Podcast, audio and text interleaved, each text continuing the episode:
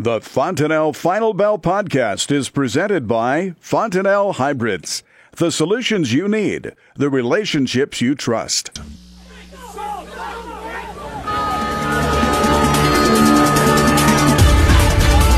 Good afternoon. Welcome to the Fontanelle Final Bell here on the Rural Radio Network. I'm Susan Littlefield. Well, we have made it to the middle of the work week as we take a look at the markets with Arlan Suderman of FC Stone.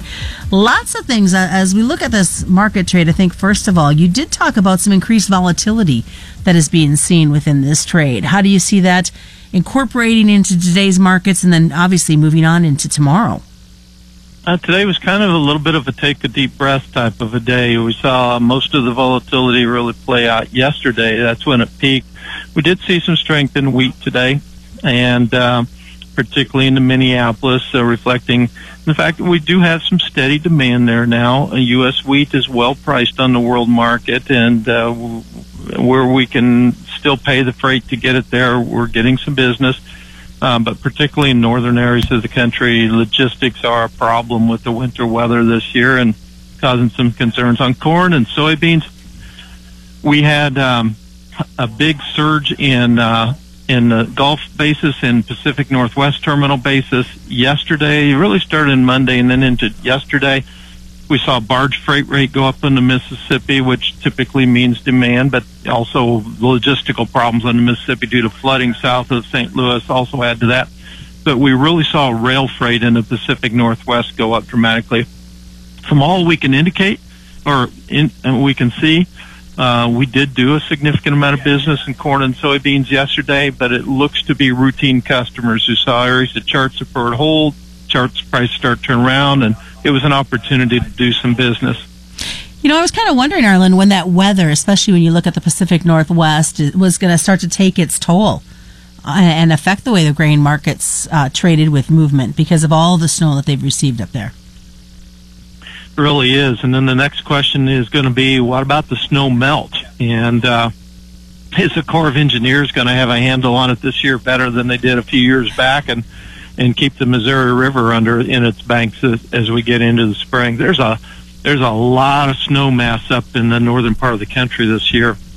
There's going to have to be a lot of melting, a lot of water coming down, but for right now, that is creating some real logistical problems. Not only just with the snow, but trucks don't like to operate very well in the, in the cold either. And we've had some cold this winter that has has made it a little tougher for those diesels to get going. You know, you put a little bit of uh, maybe optimism of talk of, of spring because you know I've heard a lot of producers having the same concerns. They say that they've seen, you know, snow in the ditches in Minnesota and in Wisconsin. We know that, like you said, to the western part of us, there's a lot of snow. Many say they're expecting a very wet spring, which will mean a definite slowdown in planting right now, as, as, I looked at some of our material from Commodity Weather Group uh, earlier today, uh, the expectation is that the wetness is going to be primarily in the southern part of the country. Now, that is an issue here. Um, the Midwest right now looks fairly open, but cool, and the coolness could be a factor in planting. We also have a lot of dryness starting to develop really since the first of the year in areas of the western plains and, and really stretching down from western Nebraska down through parts of Kansas and then especially in the southwestern plains, which could start becoming a problem for wheat, particularly in that southwestern plains area, uh, which warms up much quickly. The crop comes out of dormancy much quicker. Then I had a lot of dry winds that have kind of dried that soil out. We could see some blowing dust with the freezing and thawing that we've had. But as we get into spring, the the initial concerns on wetness are really in the delta and the mid south region and really across much of the south where we've been very wet. And if you look at the extended forecast, really looking like continuing above normal precipitation for most of those areas, or many of those areas anyway, right on through the next 30 days. And that's critical planting period for getting corn uh, in the ground there so that it pollinates ahead of the summer heat in the south. And so we could end up losing some corn acres um, that might have otherwise been planted in that area may lead to more soybeans. We need more soybeans, right? Uh, and so that's something that we're keeping our eyes on. Well, I was going to ask you how long till that talk starts to really materialize, and it sounds like it already has. It, really has. And so as we look at this coming year and the impact that has on acreage mix, granted, the South is not a big percentage of our crop production for corn and soybeans. Um, but uh, in a year when we need to add a little bit few more corn acres and we need to get rid of a lot of soybean acres to fix the balance sheet for soybeans, uh, it's working in the opposite direction. And on that line, I might note that earlier this week, uh, I spoke to a group of crop consultants, actually people who all own their own independent crop consulting companies from across America, mostly focused on the Midwest. It's a very interactive group and talking about this need to lose soybean acres. And uh, I said, does anybody here in the room uh, from a region where you see any type of notable shift in acres between corn and soybeans? And I got an emphatic no. So it looks like we're going to just keep on adding to the surplus soybean supplies this year. And that's more friendly for corn. Um, but certainly uh, bearish for soybeans going forward. Well, speaking of planting the crop, as we look to South America, they definitely have gotten a nice turnaround as they get that second crop of corn planted.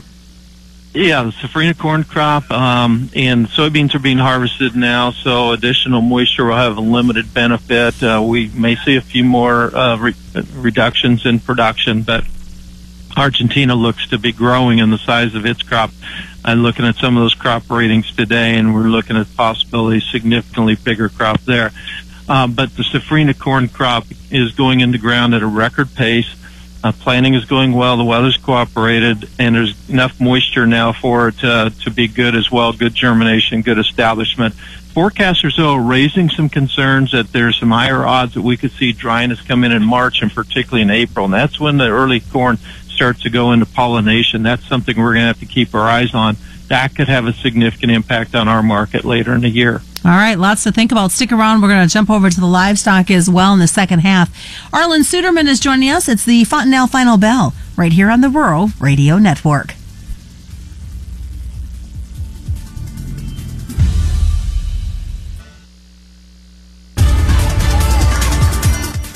Welcome back to the Fontanelle Final Bell here on the Rural Radio Network. I'm Susan Littlefield as Arlan Suderman joins us with FC Stone.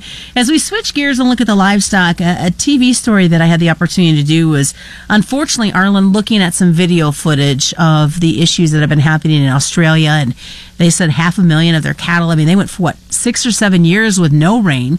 They depleted a lot of the herds and then they started getting rain like crazy last month and some of those cattle drowned. How's that going to affect, or do you see that looking at the market trade for our cattle producers here? It's, it's very indirect, and so it's not going to be something you need, immediately see the results of. Australia is a significant supplier in our export market for Asia, uh, and of course, in the note of interest right now is African swine fever in China, and uh, as their meat supplies start to tighten, as we look at our weekly uh, pork prices in, in China, we're starting, you we're seeing those rising prices. Uh, and that means that they need to increase the supply and look to import. Obviously, pork will be the the number one meat uh, they look at, but also we're seeing some of those who are now reluctant to eat pork because they don't believe the government when they say it's safe for them to eat, shifting a little bit to poultry and to beef and the higher pork prices will also encourage some of that consumer shift. Um, so China normally probably would have just simply gone more to Australia with a, a shorter supply there. That means they have to look to the United States and or Brazil. I know Brazil's trying to capture some of that business, but it does does kind of tighten up the world supply and, and help support. You know, and we continue to watch when will we get notable supplies uh, demand for pork here in the United States, as well as the poultry and beef, and we're still anticipating that it'll be later this year. I think the market was too aggressive in pricing that demand in too early in the year, but we are still expecting it to come and as we go forward and that provided a little bit of support for those deferred lean hog futures contracts today, but uh, uh, we need to get a China trade agreement first. Oh, ain't that the truth? I did have a pork producer, Arlan, that was wondering: Are we going to see? You, you, talk about the, the direction and the movement of pork because of all the issues China's having. He's wondering: Are we going to have the opportunity to send breeding stock uh, that direction because of all the cutbacks that they've had and destroying of animals? That's a real possibility. We have been sending breeding stock to Mexico. Uh, will we send some to China?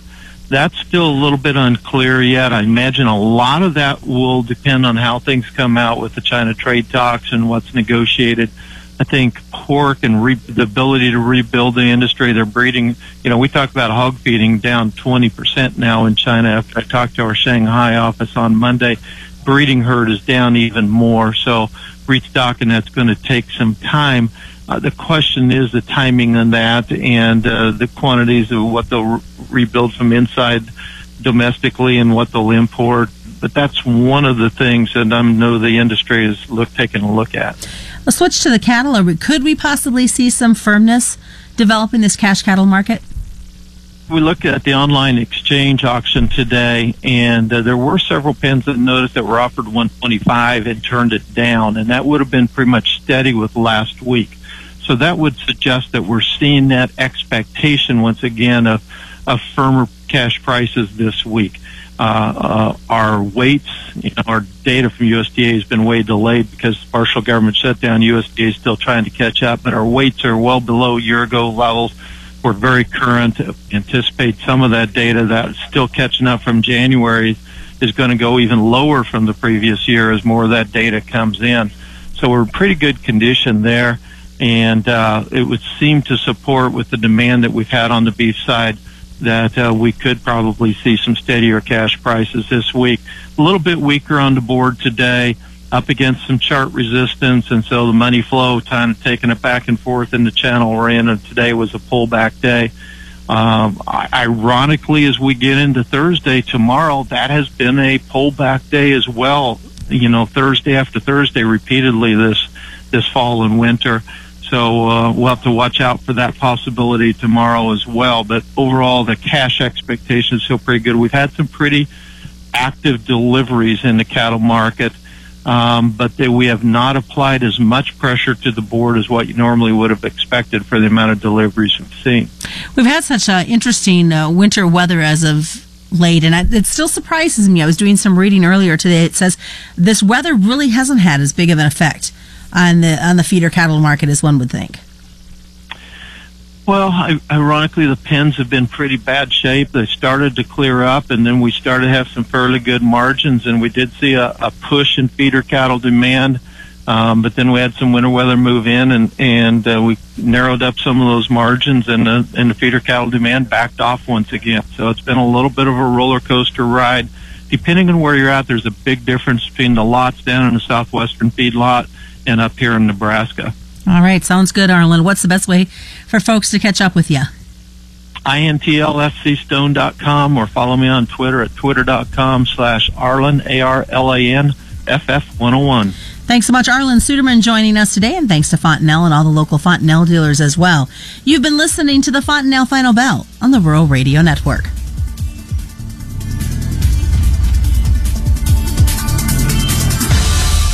You're listening to the Rural Radio Network.